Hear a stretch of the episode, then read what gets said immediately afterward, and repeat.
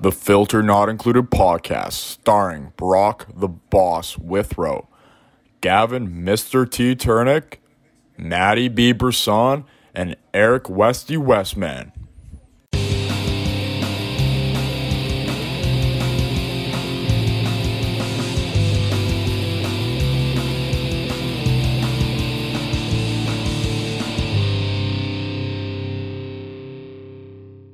Filter Not Included fans, we are back better than ever with our second week here of NFL predictions, and we've brought along a new friend of ours, Mr. Eric Westy G Men.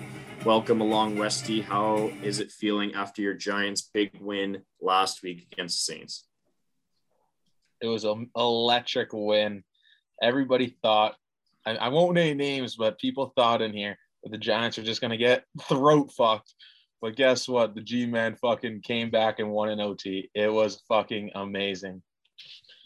Yeah, Danny Dimes definitely had a non-traditional type game where he, you know, held on to the ball, actually threw for 400 yards, and beat a team that has a, you know, top tier defense over the last few years. So tip of the cap to Danny Dimes. I think we can say for at least this week, Danny Dimes is all the way back. Uh, Brisson, how does it feel that both you and I were completely wrong on that take, and you had to soul our pride week one in our predictions? Yeah, you know it's uh, it's a tough pill to swallow. I was uh, wrong on the majority of things I said last week, so this week we're looking to get back on track. Uh, and you know, Danny Dimes did play well. I'll give him that. At the end of the day, though, he's not the FedEx Air uh, Air Player of the Week like uh, my man Joey B. But it's all right. You finished third, Westy. It's not the first time in your life, probably not the last. Who who votes on the FedEx rankings there? Anyone, dude. The Twitter mob. Yeah. Okay, so they don't mean shit. Hey man, you're one well, of you know what? We're all we're all winners this week. My Cardinals are the only undefeated team. Matty B's got the FedEx uh, Air player there. We got Westy's Giants, and we also have Gav's Cowboys, who are surprisingly back here in NFC Beast, uh, giving the Panthers their first lost season. Gav, were you watching the game? And if so, uh, how was it to uh, see them destroy the Matt Rhule Panthers? Oh man, like I'm not gonna lie, the first half kind of got me tripping a little bit. We're down going one into halftime, but then I don't know what that'll happen, man. Mike Mike McCarthy, man, gave everyone donuts or something in the locker room halftime and juiced everyone up, got everyone energized, maybe threw some Red Bull in there. Who knows? But man, we came out firing in the second half, put up three touchdowns in a row with big Trevon Diggs, two picks there. I don't know, man. It's an exciting team to watch. And Dan Quinn, love the guy on defense for us. And man, on to Giants now, baby. I'm not gonna lie to you. I think uh, it, it's nice too that Mike McCarthy didn't have to worry about the clock because that could have been another scenario where oh, anytime he has to worry about a dude. clock, Worst time manager in the whole league. Man, I can play Madden better than he manages the fucking team. well, there you have it. There is our four men. Now, another important question for you as uh, I have to be honest with you guys. My gambling has been a little bit off the last few weeks, and it's uh, it's I, it's one of those we're past the introductory stage where we now know what teams are like, and yeah. unfortunately, the gambling still hasn't come to a turnaround. How is the gambling coming for you guys? Uh, Brisson, let's start with you over field goal prop. How is that looking? Plus other bets you've thrown out there so far this year.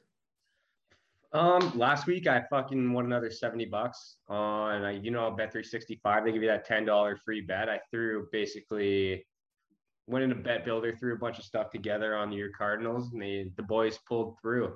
So turned that free 10 into 70 there. I hit a bigger parlay two weeks ago. I went 13 for 14 on picking games, not trying to brag, but uh, Tom Brady. Yeah, you know, I cashed out early on that one, so I made some decent money there. But yeah, I haven't been paying attention too much to the kickers. It's it's too early to figure out who's got shit for brains and who can't handle the moment. But I think I'm going to start hitting that one soon here. Westy joining us for the first time uh, in our second recording here. How has your gambling been in your Bet three six five world there?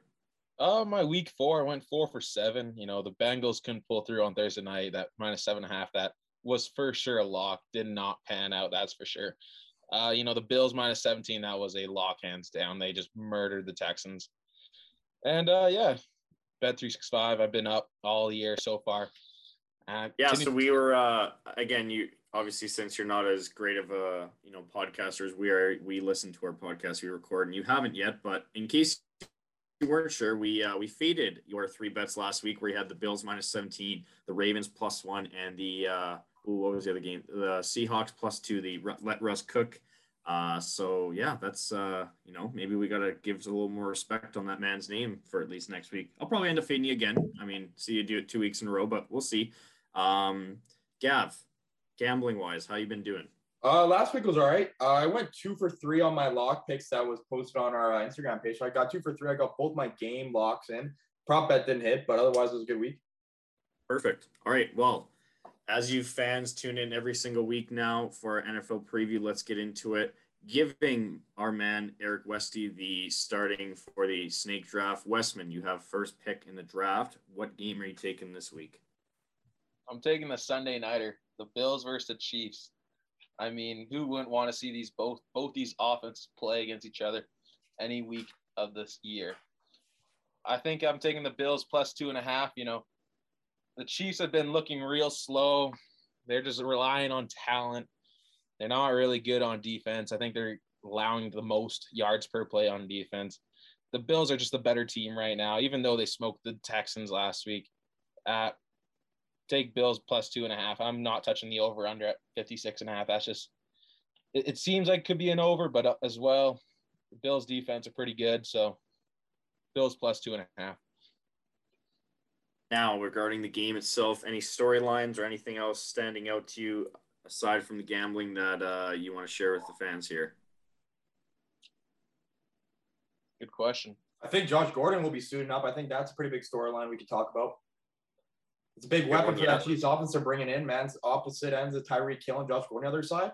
Man, that's gonna be fun to watch. Oh, absolutely. I think it's as a Bengals fan, we are the only team in the NFL without an indoor practice facility. So that's something like a lot of people we try to sign, they're like, absolutely the hell not. But then Yeah. you look at team like, yeah, Patty Mahomes under center. It's like, how how do you say no? And then same with the Bills. Like both those teams are so far up the power rankings and so good and have such strong pull with free agents. Like it seems like every single guy in the offseason, I'm like, oh well, every single top free agent is taking cuts to go to these teams. And obviously Josh Gordon's a little bit of a different situation, but you know, it mu- it must be nice to be a Chiefs fan. Oh, I couldn't even imagine being a Chiefs fan, honestly. Like, what a life they are living right now. Oh, absolutely. And I, I, I mean, as a Bengals fan, I've been kicked in the nuts for about five years in a row here. So it would be nice just to like stub my toe instead of getting absolutely nut punted. Now, the one thing here that it just, again, I'm not trying to fade you already, Westy, in your first uh, game here on Filter Not Include podcast, but every part of this spread and the Chiefs being a minus two and a half favorite at home just screams like it's the lock of the year where everybody's counting off the Chiefs. They're two and two, like, oh my God, the Chiefs are dead. They're never coming back. And again, a tough team like the Bills, I'm thinking this is the game where, especially in prime time, where Patrick Mahomes, you know, just it, it's one of those games that Patrick Mahomes steps up and does exactly what he does week in and week out. He just hasn't done it this so far this year. Uh, the other part I was going to bring up too was over or the total is at 56 and a half. Real quick, are you guys taking over or under in this game? If you had to.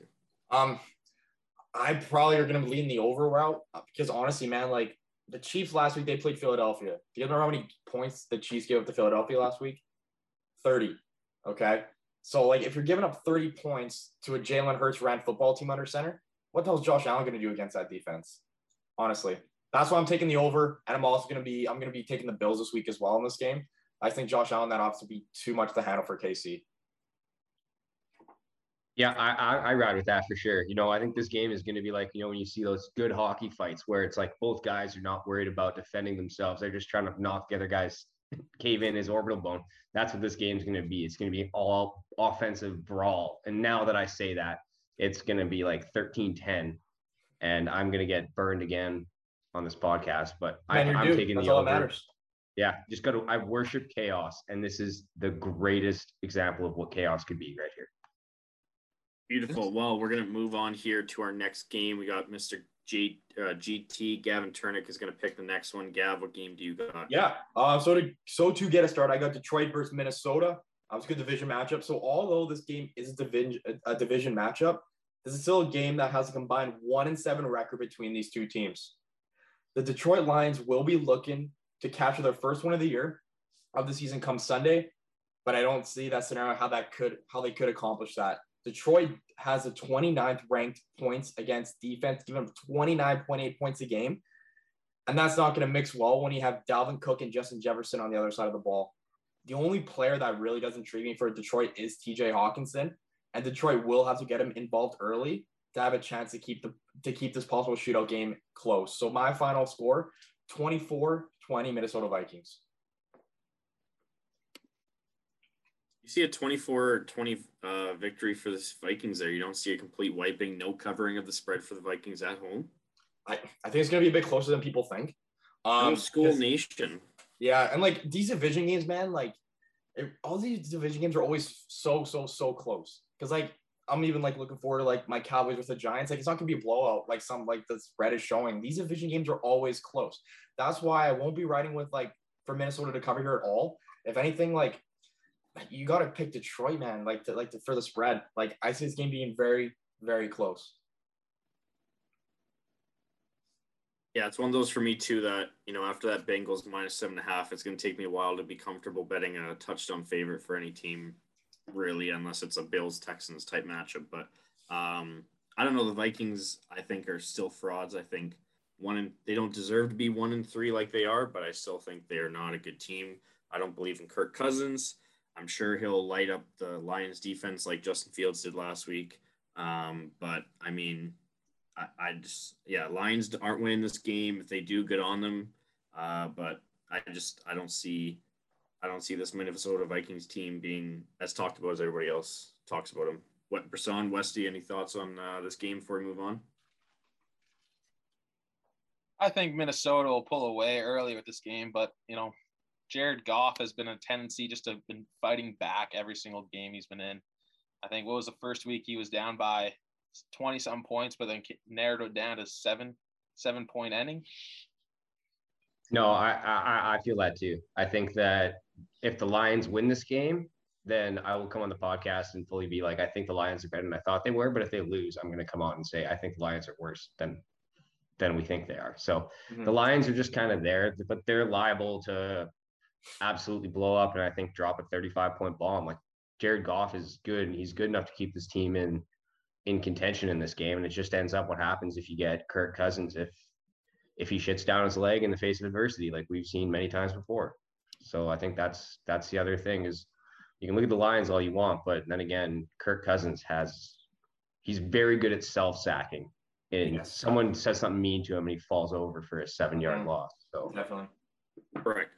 Like just looking at the uh, Lions schedule here before we move on to the next game, the Lions are playing the Vikings this week, going to uh, or sorry, at home against the Bengals, going to Los Angeles to play the Rams, and then at home again against the Eagles with a Week Nine bye week. Uh, out of those four teams, obviously, Brisson, you're a little biased there, but are any of those four games where the Lions get their first win, including this week? I think the Eagles. The Eagles are just trash. Is that NFC Beast talking, or is that uh, NFL insider Eric Westman talking there? Column A, column B, but yeah, Eagles suck. Yeah, because like looking at it, including this week, I think the Lions' best chance of getting their first win is this week. Because I don't see them beating Cincy. Definitely not the Rams. And I don't know, because Philly held ground against KC last week up until the fourth quarter. So I think this week is their best week to have a chance to win for Detroit. All right, moving on to the next game. I'm going to draft this one. Tough one, Brisson. You missed the draft, whatever. Uh, we're going to. I'm going to take the uh, Cardinals 49ers here in the afternoon. My Arizona Cardinals 4 0. Obviously, that's a big one. NFC West matchup here. Cardinals are minus five and a half, five and a half favorites with a total of 50 uh, rounded out to zero there in the this game.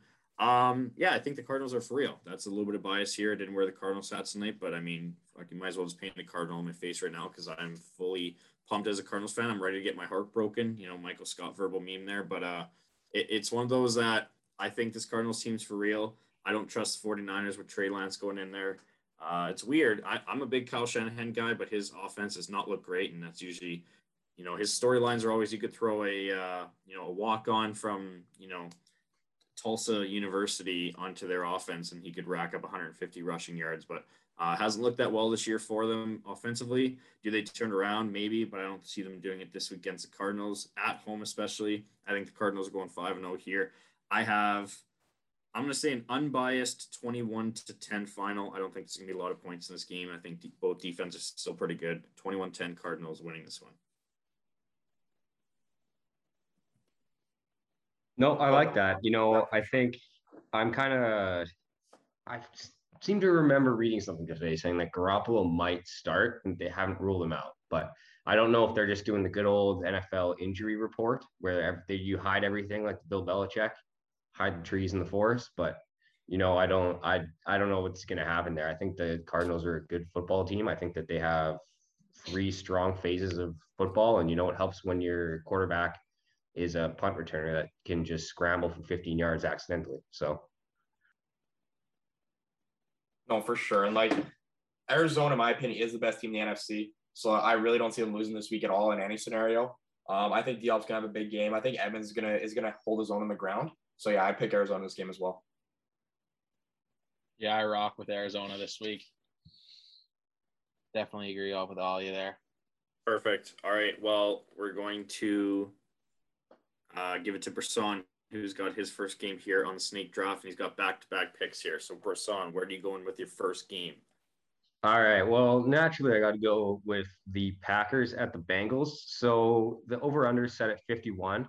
So that seems a little little high to me, although since he's been known to give up large plays in a quick succession. So you never know that over, I would say, is in contention, but I would probably take the under there. The line for the game opened at minus six and it's now minus three for the Packers. So there's clearly been some decent movement. I don't know how often lines move or to what magnitude. That seems like a decent amount of a decent amount of change there. Um, this is a battle of two teams that are three and one.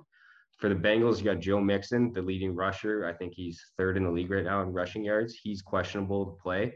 Uh, but on the bright side, you get Tee Higgins back, who's your debatable wide receiver one for the Bengals, and Jessie Bates, who is one of the top safeties in the league. So they lose Mixon potentially. I think he was downgraded to doubtful today, but I'd have to double check that. So um, on the other side of the ball, you got the Packers are missing their cornerback Jaire Alexander, which that would be a big blow for that defense if that is the case. And the Bengals get Higgins back along with all their other weapons.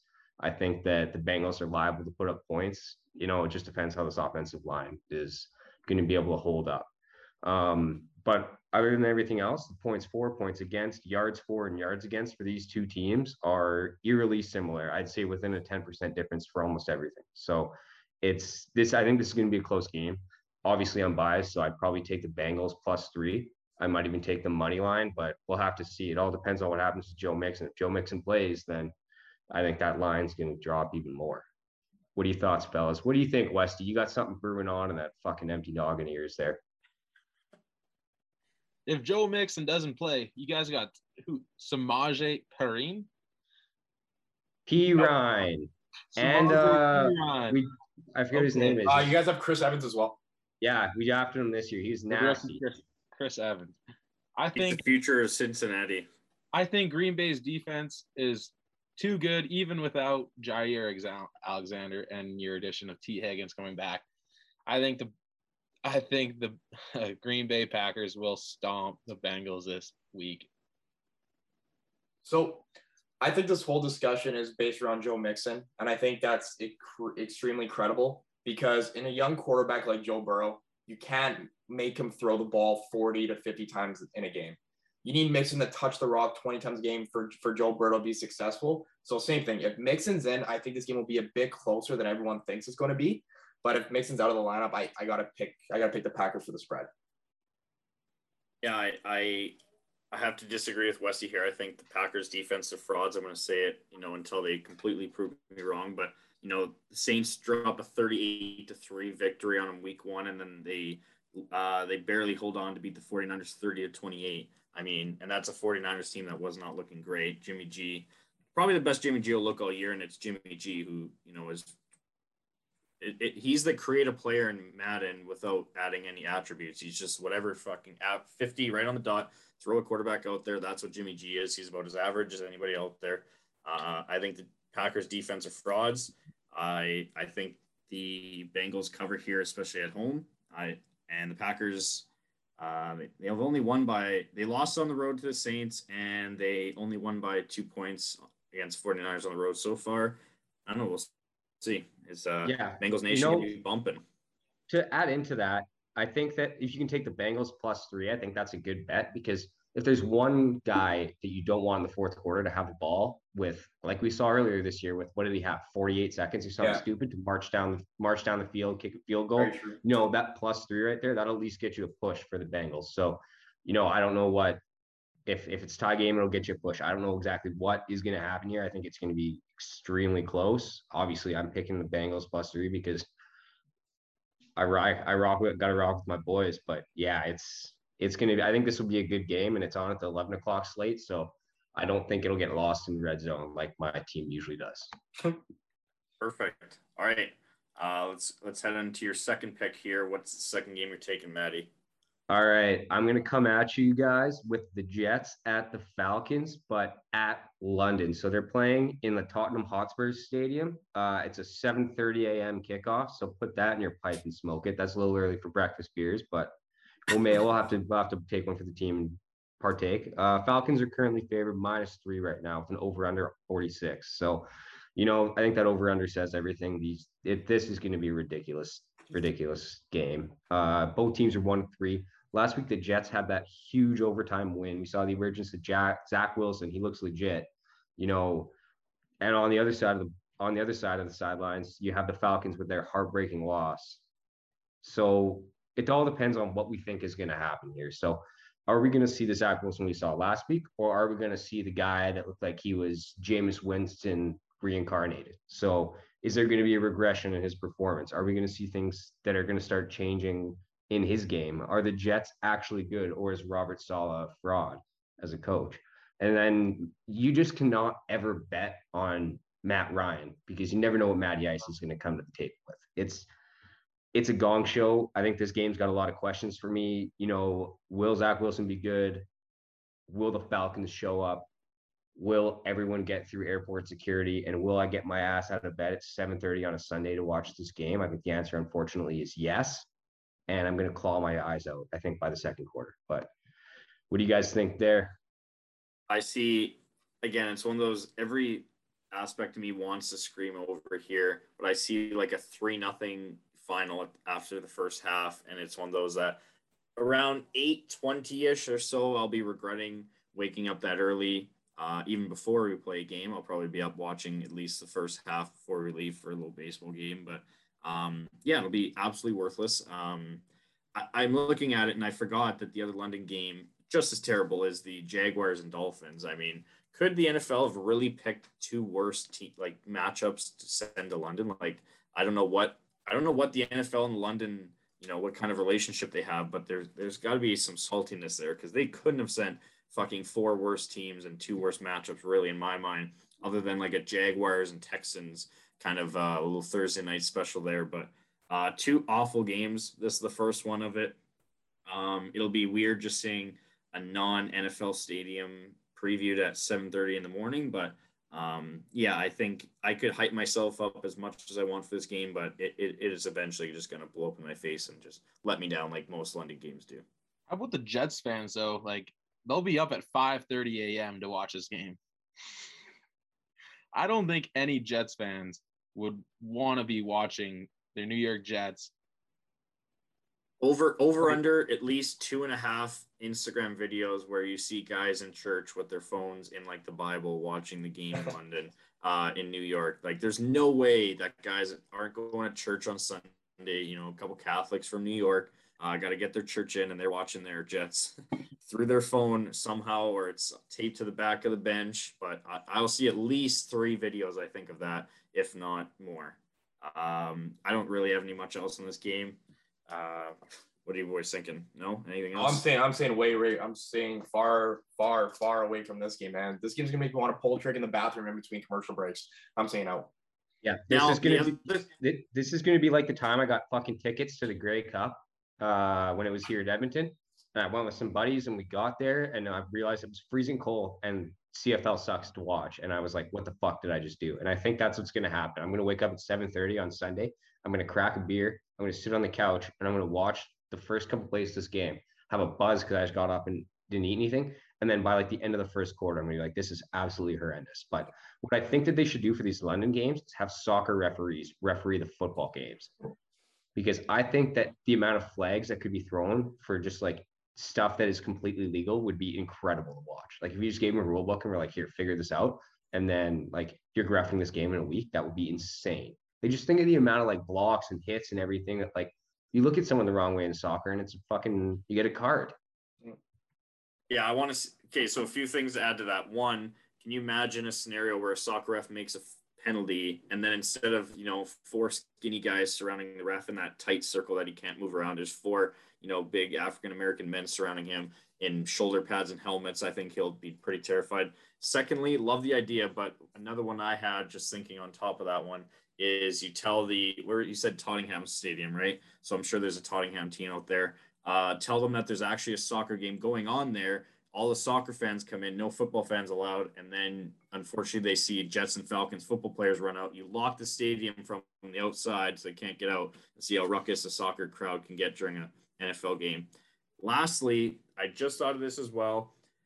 Are we sure the NFL doesn't put two terrible matchups at 7:30 in the morning just to make us more exciting for the afternoon slate? Because there's no way we don't walk away here from being like, okay, well, the afternoon, the morning and afternoon slate have to be better than this, right? Like, there's no way you're going to be capped at 7:30 in the morning with like that was the best football game we'll see this Sunday. There's no way, especially with these two teams, or I guess four in these two matchups. So maybe maybe that's what the NFL's thinking. They're like, let's get the shitty game out of the way and make people want to look forward to the rest of the games. All right, the next game I got in my draft, not the most uh, sexy game on the slate, but we have the Chicago Bears going to Vegas to play the Raiders uh, at Allegiant Stadium there. Uh, the big news here in this game is Justin Fields is the starting quarterback for the Chicago Bears. Clap of the hands for Matt Nagy, where he finally made the decision, you know, more than 24 hours before kickoff, which is a step in the right direction for him. Um, but again, uh, Matt Brisson, we were talking about the other day where uh, you're not a big Jon Gruden fan. Uh, if you were an NFL player right now and had to play under Jon Gruden or Matt Nagy, offense or defense or a special teams specialist, uh, what team and what coach are you playing for? Um, I would probably go to the Edmonton Elks. No, just kidding. uh, no, I think that like Jon Gruden is just he's just punch drunk at the wheel. He doesn't know what he's doing. But Matt Matt Nagy, on the other hand, thinks he knows what he's doing. Where Jon Gruden is like, he has his coordinators make sure that they different aspects of the game are being taken care of, and he delegates that stuff, and then he just walks around one hand on the challenge flag the entire game, or he's kicked back with a hand on his thing, pretending to talk into the microphone like he's talking to someone upstairs. Like I think they're just like they let him think that he's important. Whereas Matt Nagy has the keys to the car and he's driving it like a maniac. Like he thinks he just has no idea what he's doing. I'd probably play for Gruden. I don't know if I'd like it. You know, Hard Knocks I think was two years ago was pretty electric, but yeah, Matt Nagy is an absolute moron. Like I think he might be one of the stupidest people I've ever met. And I've met a lot of stupid people. I worked a lot of bad jobs, and he is one of the biggest morons I think I've ever I've ever just encountered. I haven't even met the guy. He's just an idiot. Knock on the table if you're with me. the Raiders are going to win this game. There's no question about it. You can't you can't bet on a rookie QB to go in there with his first week of actual preparation to come in there and, and win this game. The Raiders Raiders are a good team. Take the take the spread there. Yeah, have you uh, you got anything on this game that uh, we missed? Yeah, no, just like one big storyline is that David Montgomery, their lead back, is going to be out now for the next four to five weeks. I think that's going to be a huge blow, especially for a rookie quarterback, where they're going to be relying on the run game, relying on the checkdowns thrown out to out to your running back. I think that David Montgomery is going to be hugely, hugely missed in Chicago, and I think Justin Fields is going to realize that come Sunday. Beautiful. Well, we're going on to the next game where we're heading and giving it to you, Mr. Gav. You have your second game on your slate. Where are you going with this one? Yeah, so uh, I got Cleveland and the LA Chargers. Uh, the Browns are a three and one football team, but the entire media and fans are all over Baker Mayfield at the moment, especially with the way he performed against Minnesota last week. The Chargers last week, um, it proved that they are contenders in the AFC, and Herbert is playing at an MVP type level. The Browns are the top rushing offense, averaging 171 yards per game on the ground, which I think is going to extremely, extremely hurt the Chargers because they have the 29th ranked rushing defense Upset alert. Browns win 27-23 against the Chargers. Not a bad take. Like what you said. The Browns coming in. Where, where's the game? SoFi? SoFi. Games at SoFi. What do they call Fast- it? The fastest Turf. turf. Fast turf good over game. The fastest turf in the game. I mean, Nick Chubb and Kareem Hunt, yeah, they're probably the best one-two punches in the league, but I think I think Justin Herbert's that on that MVP caliber race right now. I think I think the Chargers are going to take this game. I just think that I think the only thing that, that Cleveland's gonna have a chance of winning is if they control the clock and keep Herbert out the field. So you just gotta execute that run game to the best of their ability. Was it Schefter that tweeted that Justin Herbert was going to be a like a, a Hall of Famer this week? Like, is that what I saw on Twitter? Uh, I'll I have think to it was find that. I have I have all of his notifications. I got Rap Sheet. I got a few It was others, one- but like I don't think I saw anything Justin Herbert. Motherfuckers because they mentioned it on the on a different podcast I listened to, and I was like, I get it, like that is a distinct possibility, but also at the same time, it's like, you know how early on this is. That's like Can't, you can't go from talking sophomore slump to future Hall of Famer within Yeah. the first four calendar weeks of an NFL season. Yeah, like the dude can't even stick to a haircut. Never mind fucking a consistent performance. Yeah. Like Yeah, don't get me thing is- wrong. I love Justin Herbert, but the guy only has 15 or so starts under his belt still. Yeah, but I, I trust again. I, I trust the 15, 16 start Herbert over I do Mayfield. I mean, Mhm. again, the, the Bear the, the Bears, the Browns offense here is the run game. They have the best run game in the NFL. I think we can all agree there. Yeah. is probably second, and someone else is third. But um, I think they, like you said, the Browns are their offense is hold on to the ball as long as possible. Don't give it to the other team, and just run it down your throat. Uh, the Raiders only had 48 rushing yards last game, and I believe they were at minus one going into the second half. Is it one of those that you know the Chargers can do the same thing here against the Browns, who have the best run defense? That's the true question. Um, you know, it's one of those games where you can say one team's going to shut down the other. Not, I think it's going to be one of those like middle of the pack. They'll get 80, 90, maybe 100 yards rushing. They won't have too few. They won't have too many. But I really do think that this game is going to come down to Baker Mayfield's performance, and I truly believe that in SoFi Stadium against this Chargers defense and Brandon Staley, Baker Mayfield will not step up to the occasion, and the Browns will lose. Chargers will go to four and one. Yeah, yeah, I think I, I agree with that. You go, you go, Gav. Yeah, I think what it's really going to come down to is who's leading the game first. Because the reason why the the reason why the Charger, I mean, the reason why the uh, Las Vegas Raiders only ran for, like you said, 48 yards last week is because they were down for the majority of the game. So I think if Cleveland can have a little bit of a lead after halftime, I think they'll be in good shape to win the football game. They're just going to ride uh, Chubb and Hunt for the rest of the game. Yep. No, I, I think that makes sense. You know, I got three things to add here quickly before we move on to the next game. Uh, first thing, I don't know if you guys saw that Brandon Staley uh, press conference from earlier today where he talks about why you need to establish the run. And it's not to set up the pass, it's to make the other team have to make tackles and deal with blocks. And I thought that was a very, very well spoken about press conference. That kind of got me hard. And by kind of, I mean like a three quarter chub. No pun intended because they're playing the Browns. Uh, the second thing is that I did just find that it was Schefter and he said it during the fucking rain delay. So that guy, you know what, Shefty? I don't give a shit who you think's going to the Hall of Fame because they're less than 50 starts in, like Gab said. Just tell me why the goddamn Washington football team facility, the head trainer's office was raided by the FBI. Like that's what the people care about right now. It's Brian Laundrie and why was Vermillion's office raided? Uh, and third thing, you know, the teams are just, I think this is going to be a good game. This is going to be, I had this pegged as my everyone's pretty at 2 a.m. game where, you know, I don't care what happens. I don't care who wins or loses, but I think we're in for a treat with this one.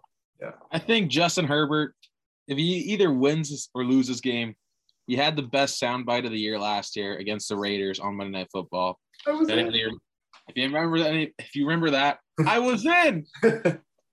No, no, Drew Lock dancing and singing was way better. Hold on. Was it two years ago or last year? Easily the best soundbite of all time, last three years, or at least the last three years, not all time, was the Sam Darnold I'm seeing ghosts. That is easily my favorite. The seeing Oh. ghosts, like he that followed him That's up there for sure. ever since he said it. I don't know if that was two years ago or last year, but that one's an all timer. Yeah, that's I up there. remember I remember reading about that. And because that's edited by NFL Films, and then teams are supposed to have someone that's like listening to while this is like being talked about in the field. And they're supposed to be like, you have to cut that because that's like they're talking about like a X Wing 47 banana right.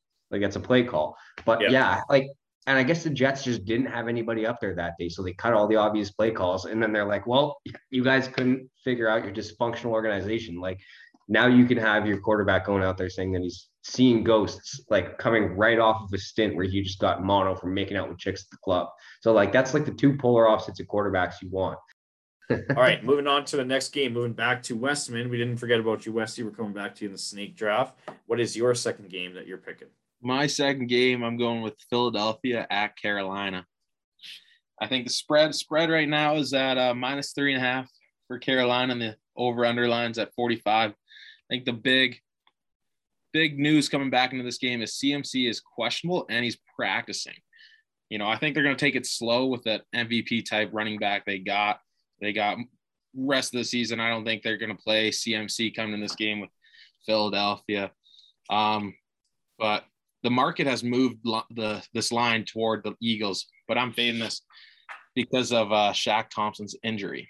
You know, Carolina's rush defense fell apart against Dallas, but Philadelphia doesn't run the ball despite being efficient as is. Um, what else could I say about this game? You know, Carol, I like I like Carolina in the spot. You know, the Panthers faced a lethal offense last Sunday against Dallas, but should have a lot more success at home against the, the fucking Eagles, man. Yeah, it really is the fucking Eagles, man. That you just summed it up right there at the end. Fucking Eagles, man. Fucking Eagles, man. Fucking Eagles. Um, few things. One, uh, I, I meant to say this when we were talking about him earlier, but didn't Jimmy Garoppolo in his post game press conference talk about how he's missing at least a few weeks, and then all of a sudden he may be starting this week? Now we got CMC, who is at least you know two or three weeks out, and he's already practicing and potentially coming back in. Yep, there's a reason they didn't put him on the IR, man. He wanted they You wanted know, him back these, soon as possible. these fucking coaches and GMs, man, they got that shadow injury report working well early in the season. I think that's how you build a winning program. That's how you build a championship team. Is how effectively can you hide the injury report? You know, Matt Nagy tried it with Fields and Dalton, and he caved to pressure. He announced uh, Fields to be the starter on Wednesday. But I don't understand how McCaffrey is already practicing and potentially coming back because I already written him off for a few weeks. Way to give that Canadian boy Chuba Hubbard a chance to at least rush the ball in a couple games by himself. But uh, nonetheless, uh, the other big storyline here that I had was the uh, today we're recording this on a Wednesday. We had uh, Ste- Stephon Gilmore traded from the Patriots to the Panthers. That's a big addition here for uh, those Panthers. I believe Gilmore's a real deal. Uh, the Patriots need to get some money off their books to sign uh, Jamie Collins. Is that the guy's name? The linebacker? I think that's his name, right? The guy who got cut by the Lions. Um, yeah, I'm not sure why they're reuniting Collins back with the Patriots. Um, that's a questionable one. That's like the Michael Beasley of the uh, NFL, where he's just playing for everybody and coming back to the Patriots. But uh, they cut him to get some salary cap room. Panthers end up trading a sixth round pick from two years from now for that. So that's a fucking cupcake trade. And I think it's going to be a very effective trade and make this team potentially top five defense. I got Panthers shutting out the Eagle, not shutting out, sorry. Pan- Eagles scoring less than 10 points this game uh, is my prediction. That's the only thing I got. No, I agree with that. And like Carolina's in they're in win now mode because just last week they traded for CJ Henderson from from the Jags, and now they go out and get Stephon Gilmore this week. They're they're all in the Panthers, so I agree. I think they're gonna beat the Eagles this week. Speaking of the Jaguars, Eric Westman, I hear rumblings around that your next game involves them. My last game involves the Titans at Jaguars. The line's at minus four for the Titans, and the over/under is at 48 and a half. You know, going into this game, everybody's talking about Urban Meyer's bumping it at the club with some young hottie. You know, the, the real MVP of this whole story is Urban Meyer's wife. You know, she just took this all in. Not even she probably laughed behind the closed doors like all the Jaguars probably did at, at the end of the at the meeting that he canceled to have it re uh, to have it re uh, scheduled there.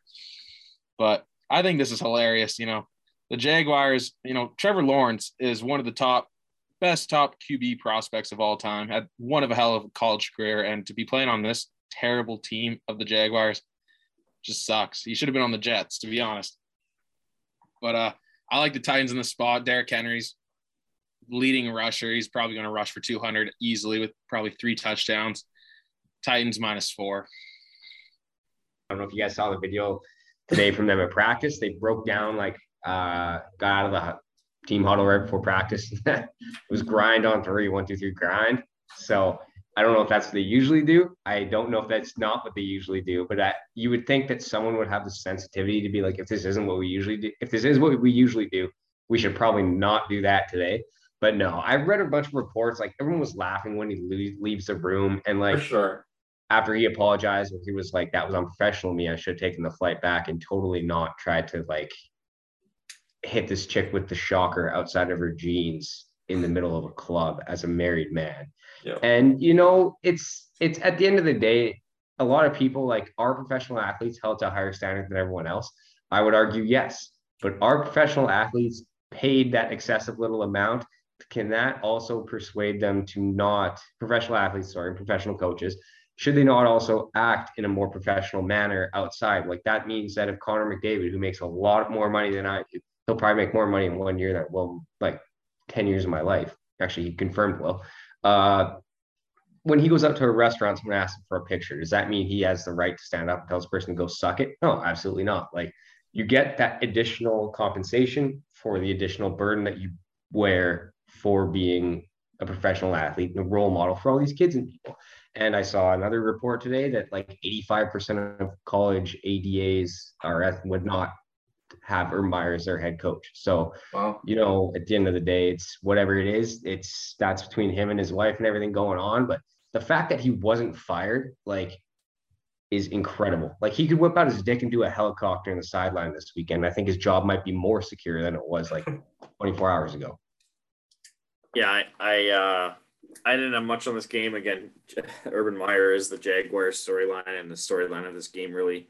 Uh, obviously, the Titans need to win because they are playing questionable. But like you're talking about with Urban Meyer, there, I just it, again we don't con- we don't condone infidelity on this podcast. We really don't. Filter not included. We do not condone it.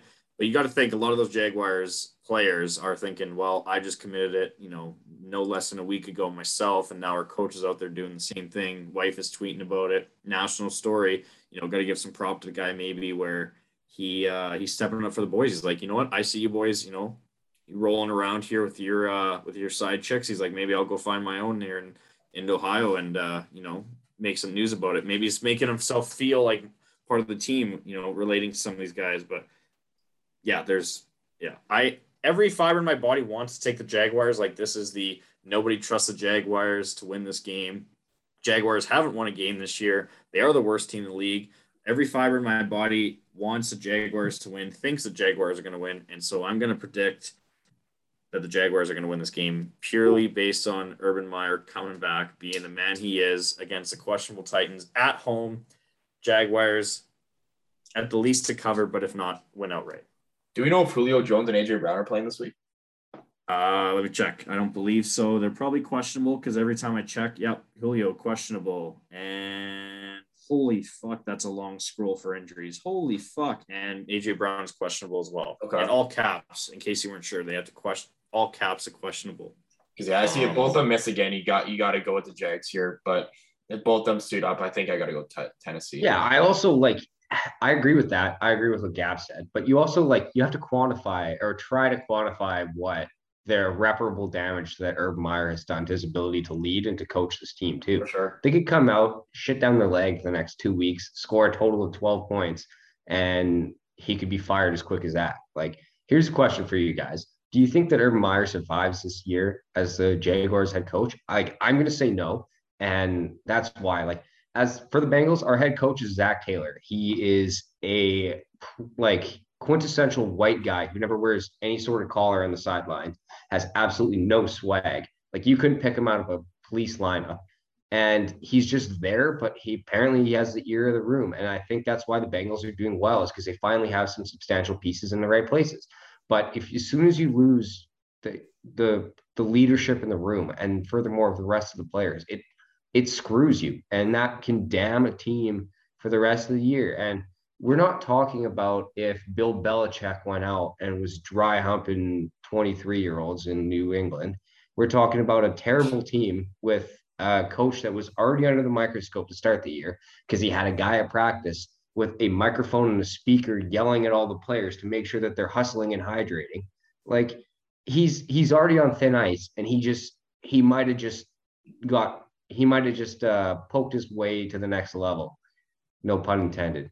Do you think that Urban Meyer being as probably hated in the locker room as he has been, the whole hustle and hydrate, the whole he's probably running these guys, they're pay, getting paid millions of dollars. Maybe he's thinking like, you know what, I gotta earn, I gotta earn some love and respect in that locker room. Maybe I'm just gonna go out, you know, do what the boys do every time I see them on a Friday night uh, down there in Jacksonville, maybe grind up on a nice young lady at the bar and earn some respect that way. Maybe that's his way of being like, you know what, I'm gonna earn some respect back on my name in this locker room that way. Obviously, yeah. not the greatest way, yeah. and he got caught. Like again, there, there again, like uh, there was the coach Jay Gruden got caught with the Redskins doing it. There's yeah. been a few other coaches that have been caught doing it. I mean, Urban Meyer is not the only guy in the world that's been caught. Again, it's kind of like drunk driving. You know, you do it a thousand times, you get caught once, you're fucked. And mm-hmm. Urban Meyer got caught. Whether that was he went one for one or whether that was his thousandth time, I think it's one of those that I, I think he's glad he got caught. Obviously, his wife isn't, and she had a nice sarcastic way of finding it. But I think he's glad he got caught because it it was all, hey boys, we got something to laugh about. Everybody's uh, doubting us now, especially. That's why I'm picking Jaguars tonight or Sunday. To say the least, he got caught in uh, his own bar in Ohio. That's I think that's hilarious. He got caught in his own house. And the chick didn't even know who he was, and he is probably one of top ten legends in all of Ohio for what he's done for yeah. that yeah. And the other thing too is I could completely be wrong, and I am fully prepared to be wrong on my Jaguars' sake. They could lose by 40 like the Texans did to the Bills. But I'm gonna say I'm gonna stand on that hill and be like, you know what? I haven't heard one person yet say the Jaguars are gonna win or at least cover. I'm gonna be that guy. Let's do it. Moving on to the next game, Gav, you got your final game. What do we got? Yeah, going on uh, so final game here. I got the New York Giants versus the Dallas Cowboys. It's a big NFC East math matchup. The one and three Giants take on the three and one division leading Dallas Cowboys. Um, Ezekiel Elliott and Saquon Barkley are finally running like their old selves, as both players had over um, 120 all-purpose yards last week, along with a score. The Giants come into the game with the 14th ranked offense and 21st ranked defense. The Cowboys come into the game with a 27th ranked defense and the fourth ranked offense. The Cowboys did just release Jaylon Smith as Keanu Neal comes off the COVID list as both teams try to build off last week. I think this division game will be a closer one than people think. Final score 27 uh, 23 Cowboys. Okay, before you say anything, Westy, here's what we're going to do. This is the first of the filter not included rivalry game on this uh, young podcasting season where we have two members going up against each other. Uh, obviously, NFC Beast, where we have Westy's G Men and Gavs, uh, how about them Cowboys? So here's what we're going to do. This is what we do during rivalry time. Whenever the Cardinals play the Bengals, whenever we play your Cowboys, however it works out, we each get one minute to give our slamming of the other person on the podcast. 60 seconds. I'm going to time it. next guy gets the rebuttal. Me and Matt will give a little bit of insight that they missed or who won the argument. We'll go on from there. So, ladies and gentlemen, from Mandalay Bay, Las Vegas, uh, let's get ready to rumble. Since Westman, this is your first podcast. Gavin, 60 seconds on the clock. Let's let Westy hear it. Go. 60 seconds now. Okay. Um, the New York Giants really have no one on their linebacking core. So I don't see them covering. Dalton Schultz is actually the fourth ranked tight end right now. Um, I also see Zeke running for a shit ton of yards along with Tony Pollard. We actually have the second best rushing combo in the league in Zeke and Pollard. And on the outside, I think I think CeeDee Lamb and Mari Cooper are going to be too hard to handle against the Giants. And ultimately, the Giants have no offensive line at the moment. And the Cowboys actually had five slacks last week against Carolina, who ultimately is a is a top half offensive line unit. Um, and I and Micah Parsons has been all over the field. And Cowboys are actually the most takeaways in the NFL. Trevon Diggs is leading the NFL in picks. I think it's gonna be too hard to handle for Daniel Jones, and especially with Dan Quinn at the helm, throwing in too many stunts against that rough, rough, rough O line in, in uh, New York.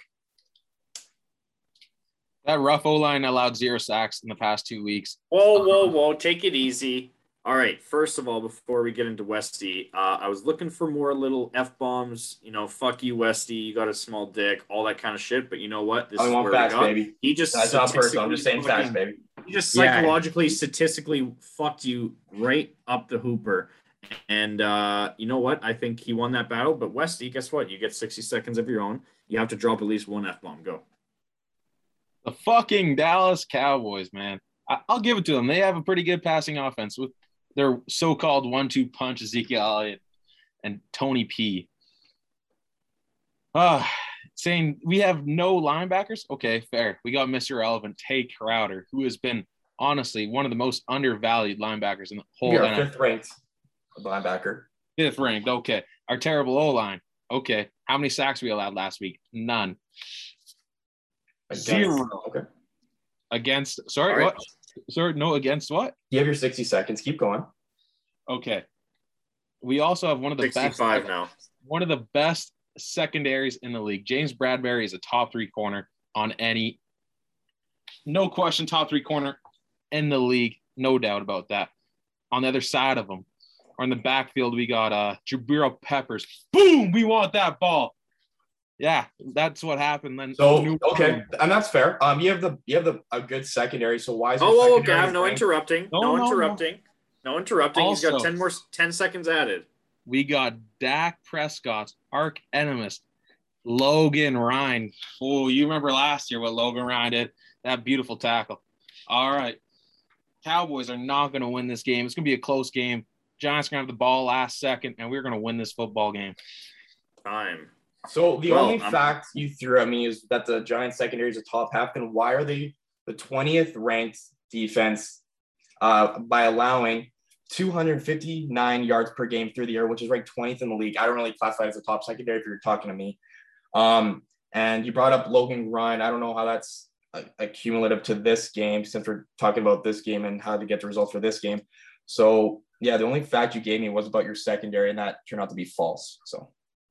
Okay, well, I'm not gonna lie to you boys. Uh, first ever rivalry week segment here on the filter not included. I'm not gonna lie, it was a little weak. Person, I think you agree. Um, I'm pretty sure if the Bengals were playing the Cardinals, I would be coming after probably family, you know, some sort of Bengals history. I'd be saying some things that potentially would want you to leave filter not included permanently. But um, you know, the, these boys went after it statistically and they they they flex their statistical muscles at each other. But I'm pretty sure right now, if it was me and anybody else, or you and anybody else for son, I'm pretty sure there'd be a lot more swearing and a lot more hurt feelings. By the Well, yeah, that's just because I'm a piece of shit. These other two guys are Yeah. pretty good dudes. So like know, that was probably that. the, that was the that was the nicest way to slam each other that they possibly could have. Um, Yeah. hurt feelings. Like they're thinking we got to work with each other every single week, and there wasn't a lot of hurt feelings there. I would have gone right after you personally. I would have found some things deep down that may have hurt you, but that's just who I am. So that's our first ever rivalry week. That's gonna be a good game to watch. A little NFC beast coming at you. Um, I'll, I'll let you talk after Bassam, but the only thing I got in this game, NFC beast, that's an over game. That is, it's usually under games in the NFC beast last year, but I think uh, Cowboys offense is too good. I think the Giants defense may put up a few runs as well, and uh, I don't know. I just see I see a blow. I don't know which way though yet. We could see. Yeah, I mean, either way, some someone's gonna have a tough podcast recording next week, and I'm all for that. You know, Now, I think- I think- sorry, speaking of, I just thought of this. Do we want to have a rivalry week bet where we have some sort of uh, punishment for the next podcast, uh, where if the team loses, they have to do something on the next podcast? I'm the I'm game. I'm down. What's uh what's the spread at? it's seven seven even right now. I just checked, so I think that's if we're talking seven even. I'm. I mean, with all due respect, Westy, you know how I feel about the Giants. I just don't think they got what it takes to get it done. I'll drop a stat on you right now that Daniel Jones has 188 yards rushing. Saquon Barkley has 186. So when you're paying Wait, someone, wait, wait, wait, wait, wait, what? How many yards? 188, 186? yeah, Two yards. Okay, two yards. Okay. Go yeah. on. So what the fuck are you paying Saquon $10 million a year for, you degenerate? Are you guys like making love with your first cousins or something over there in New York. I don't know what you're doing. That team is Hold on. like to be fair, we, is a got- non-factor. Like the fact that you could not just run RP, you could RPO a team to His death. first two weeks, he was on a on a clock there. He wasn't even getting all his his whole workload. He's playing on a reconstructed knee. Same Sure. So don't get don't let him get his knee blown out. Simple as that.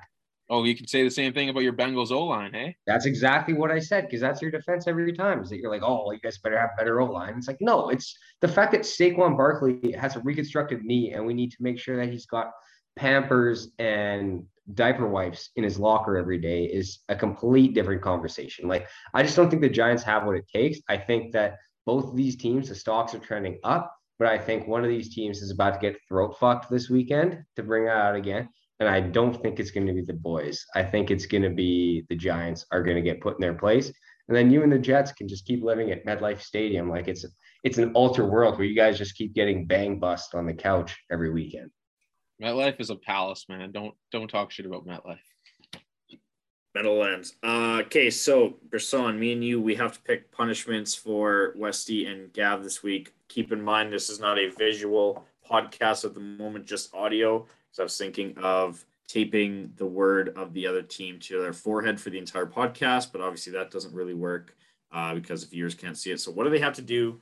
Uh, audio, audio, is that even a word? I think they got What do to tweet what do they have to something say next podcast? They got to do like a 60 second, you know, nice speech about the other team. We want to do something harsher. Um, I don't know. What are we thinking there, Person? Uh, I was gonna say you have to say three nice things about everyone else in the podcast.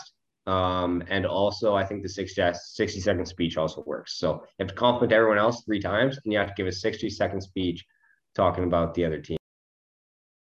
All right. And on that note, we are going into my final game. Not a lot of great games left. So I have to take the Broncos and the Steelers. Now, if I was to do a an under lock of the week, even at 39 and a half, this would have to be that game, Broncos Steelers. So here's what we're doing. I got myself a nice little aggressive drink here, a little whiskey neat for you listeners who can't see it. Because I drink whiskey neat when I'm depressed. And it's because I am depressed whenever I have to watch Ben Roethlisberger play quarterback in the National Football League. It is probably one of the hardest things to do, aside from Matt Nagy choosing a starting quarterback, aside from the Tom Brady New England Patriots renewal uh, tributes, beside many other, beside the Urban Meyer scandal in the NFL. There are very few things that make me depressed, but none more than the Steelers committing to Ben Roethlisberger and having to sit and stew in that decision four weeks in, where Ben Roethlisberger should be at the point of throwing his last football, but he isn't. So that's why we got the whiskey neat here. The other parts of this game, I believe Teddy Bridgewater is questionable concussion. If he comes back in, uh, the Broncos are a lock in my mind. It it uh, it's a uh, what's the what is it a rat line or is it chalk line? What is it called again when it's a minus one spread in gambling? And a rat line. I can't remember, but there's a the Steelers are minus one uh, at home against the Broncos. I you couldn't pay me to you couldn't pay me to bet on the Steelers in this game, even at home. Uh, I believe the other big thing is I believe this is the Steelers game where the defense finally comes alive and plays like last year. If it's Drew Lock, uh, I have to ask a question for you guys. If it's Drew Lock at quarterback, what is going to be the better combination of a sack to watch? The J.J. Watt tackling and sacking uh, Drew Lock, or Von Miller sacking Ben Roethlisberger? What is more enjoyable to you visually right now as you're sitting here? Big tree fall hard. Big Ben. Tree fall. Yeah, I'll go off the board on this one. I would like to see Ben Roethlisberger do uh big uh sorry, do Drew Lock's dance moves from last year. That's what I think would be the best. Like if if Ben Roethlisberger scores on the opening drive, they haven't done it all year. I don't know the stat. That's just throwing it out there. If they score on the opening drive, they're up seven early on the Broncos. He just drops a little Drew Lock dance from last year. All right, that's it's aggressive, but that's what this podcast is all about. Westy, How about Drew Lock doing a Juju Smith Schuster dance after he Little scored? TikTok, little TikTok dance for Big Ben. yeah, I uh, again, this is a tough game. There's not a lot of good games left. That's what happens when you have a uh, you know, bottom of the slate pick here at the bottom of the snack snack snake draft. Um, but yeah, this is easily for all you listeners out there. I've I've said I've been struggling gambling. At 39 and a half, I still believe this is the lock of the week for an under. I, I just don't see I don't see 40 points being scored in this game. Like the, the Broncos could win 30 to nothing. Obviously, they still don't cover, but like I don't see that these two quarterbacks, again, if Teddy Bridgewater is in, maybe a different story, but two really good off or defenses. I do not see 40 points in this game. That's really all we got to take away is bet the under hard in this one. Uh, yeah, I, I, I think 39, like it's just such a low number that I'm tempted to go with the over, you know, even though knowing both teams suck and, you know, no free ads. But I remember last week or two weeks ago, the guys on Pardon My Take referred to Ben Roth, watching Ben Roethlisberger try to play football is like what trying to watch a, like your elderly childhood pet pass away as it gets older from age. And I think that is the perfect example of what they're doing. Like I thought long and hard about what I could try to like reference this to, but it's like it's like you know there's an end, and that end is like within the next 12 months.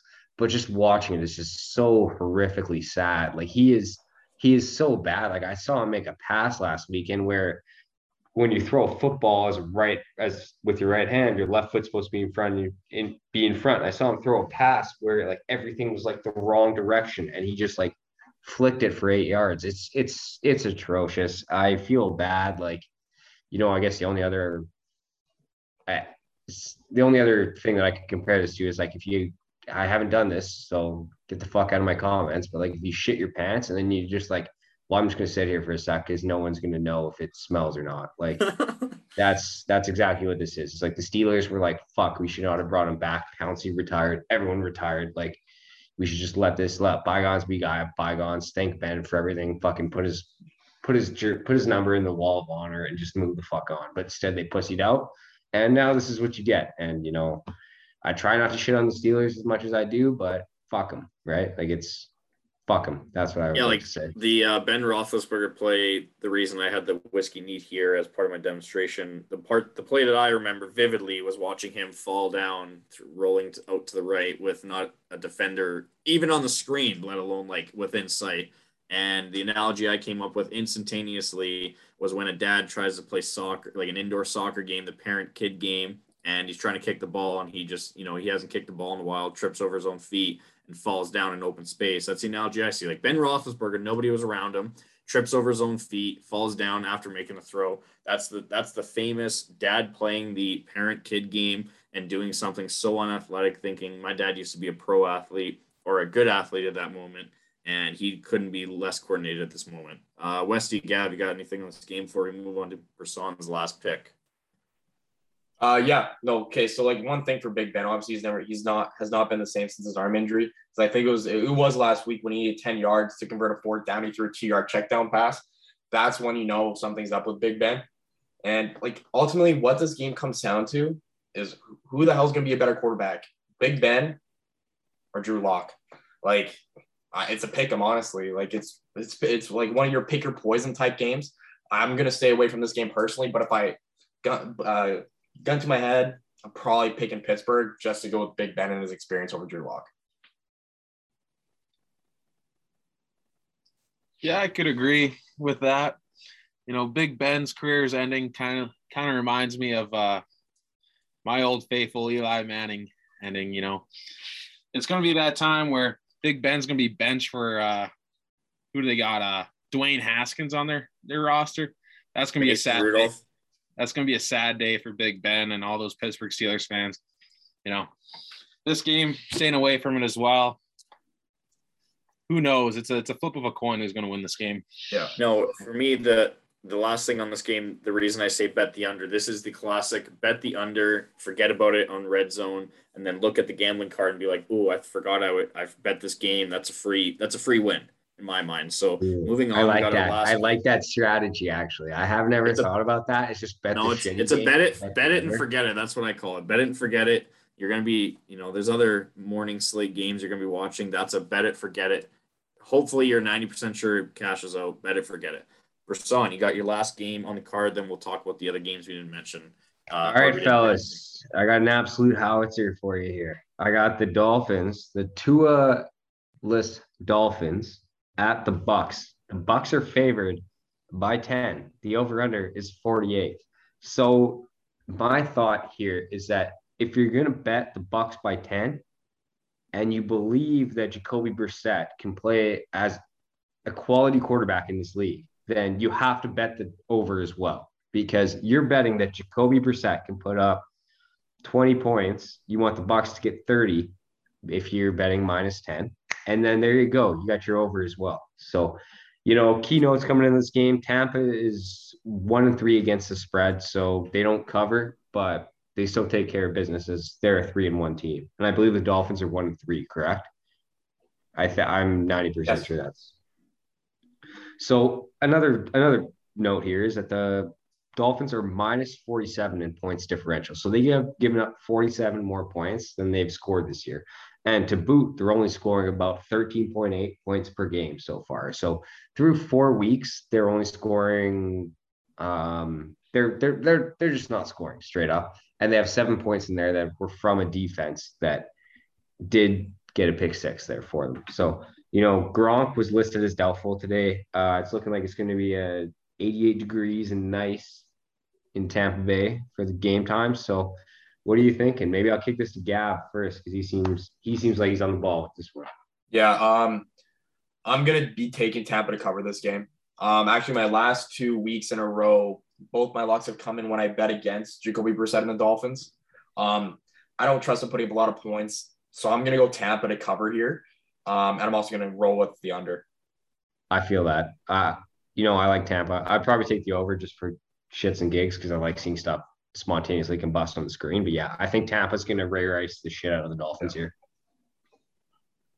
Yeah, I agree. Yeah, not much else to put there. Uh, all right.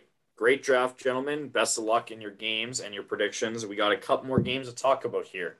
Now, this is what I call the smoke and mirrors game the New Orleans Saints and the Washington football team. This is the smoke and mirrors who's who. They're both two and two teams that were projected to do better than they are at this moment in the season.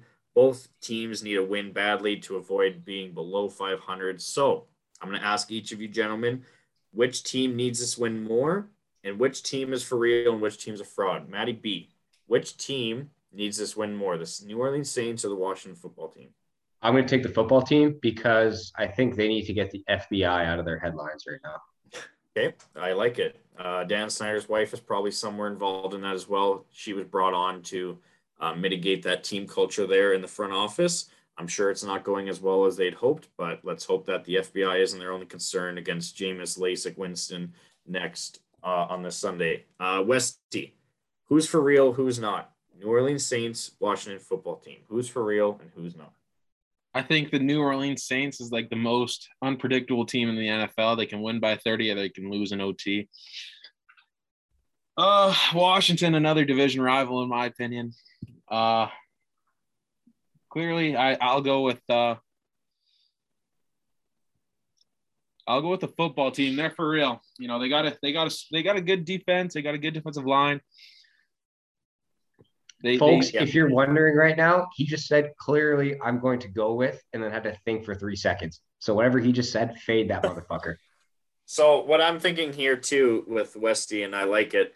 Uh, this is a red zone game that will probably not be talked about a lot, other than uh, you know a Will Lutz coming out for a potential tying field goal in the late seconds of the fourth quarter. But I truly believe that really the two instances, other than a late field goal or a clutch field goal in this red zone game, is a Taylor Heinicke play where people are. That's a old Ryan Fitzpatrick kind of current Taylor Heinicke type play where it's like, what is he doing out there? Yet it still worked. That's something to watch for in this red zone type. Gav, question for you. Yeah. We got the New Orleans Saints, Washington football team. Both were top rated defense coming into this year. Both have underperformed significantly uh, for the most part, other than the Saints' vic- 38 to 3 victory against Packers. Whose defense is for real and whose defense is going to remain the anomaly that they are so far four weeks into this year? Oh, Washington Washington football team 100% is for real over the Saints because look at their front seven in general. That was their big storyline coming into the year. Chase Young, Sweat on the outside. So their their their strength is coming after the quarterback. I think they're still figuring that out a little bit, but I think you're going to get it done. Perfect. Moving on to our last game we didn't mention. We have the New England Patriots against the Houston Texans. Uh, all right, this is what we're gonna do for this game. Rasan, say something nice about the Houston Texans. Go. Uh, the quarterback that's going to start on Sunday did not get a bunch of hand jobs from masseuses. Good. Westman, something nice about the Texans. Go. Davis Mills would make a great accountant. Okay. Gav, something nice about the Texans. Uh, I think I think Brandin Cooks is still is, is still a huge weapon in the NFL, so I like him on the outside for Houston.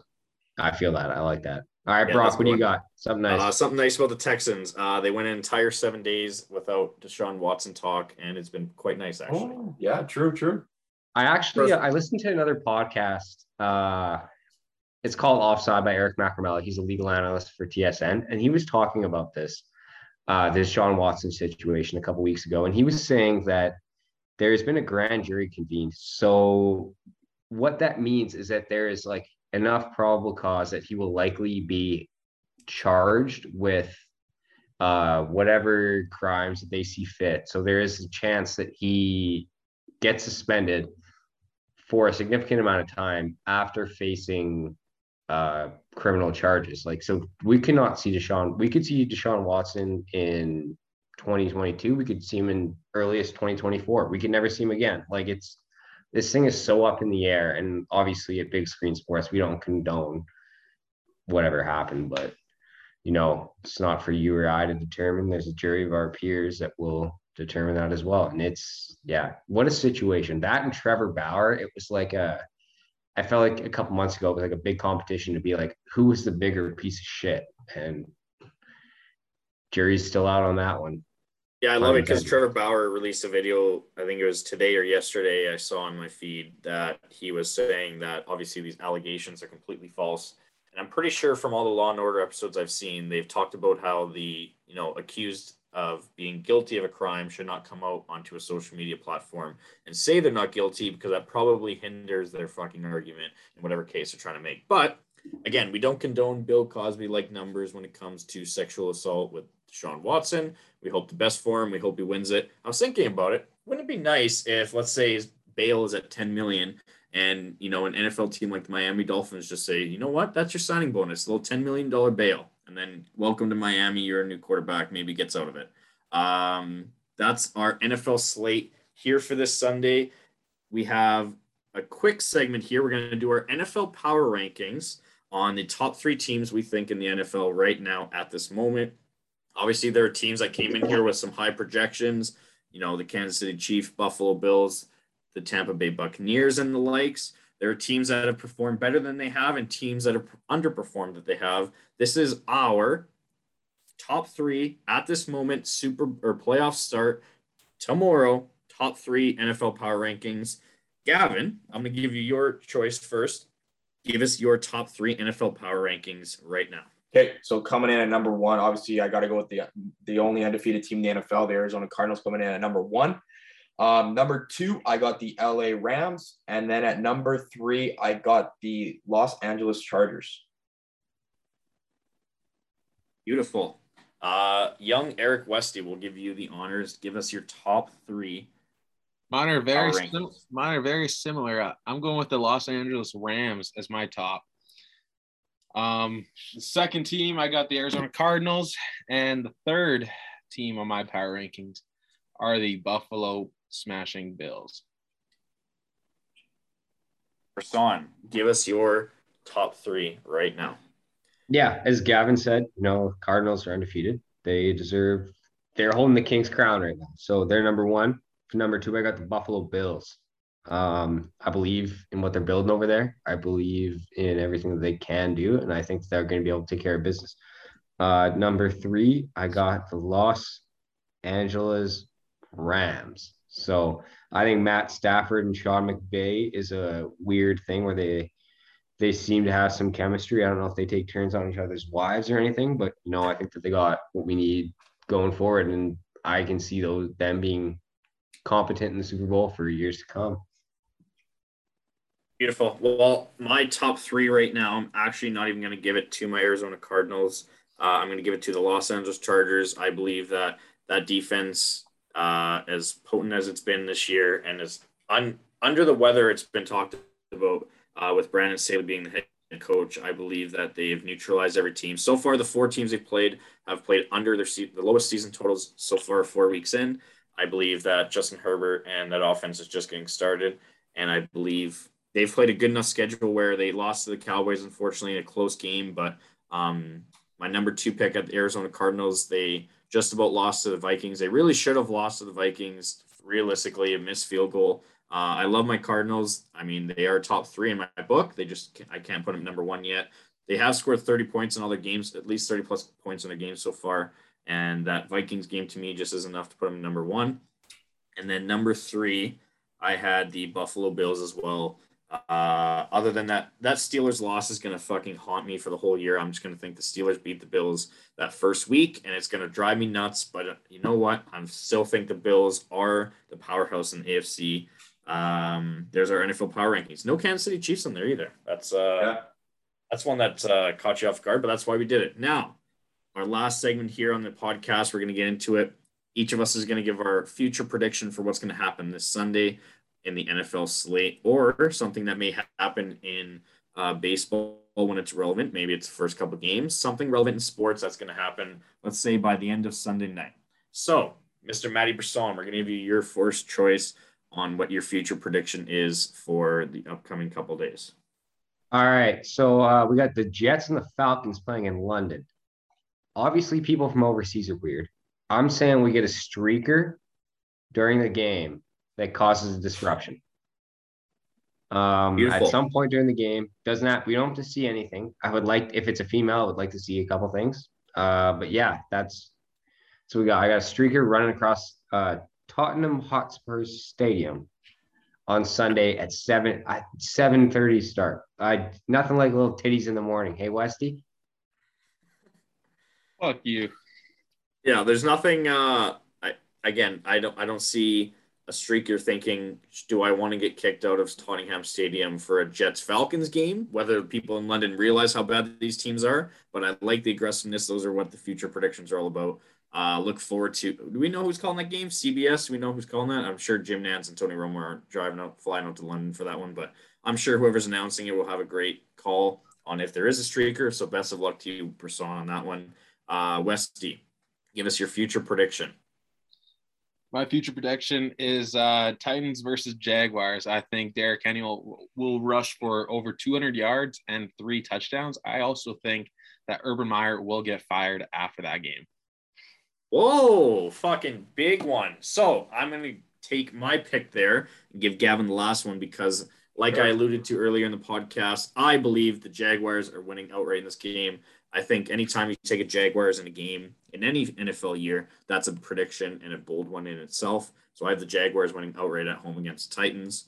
Whether Derrick Henry runs for 203 touchdowns, maybe Trevor Lawrence throws for five, who knows? But I'm taking the Jaguars to win outright at home, get their first win under their belt. Gav, your future prediction.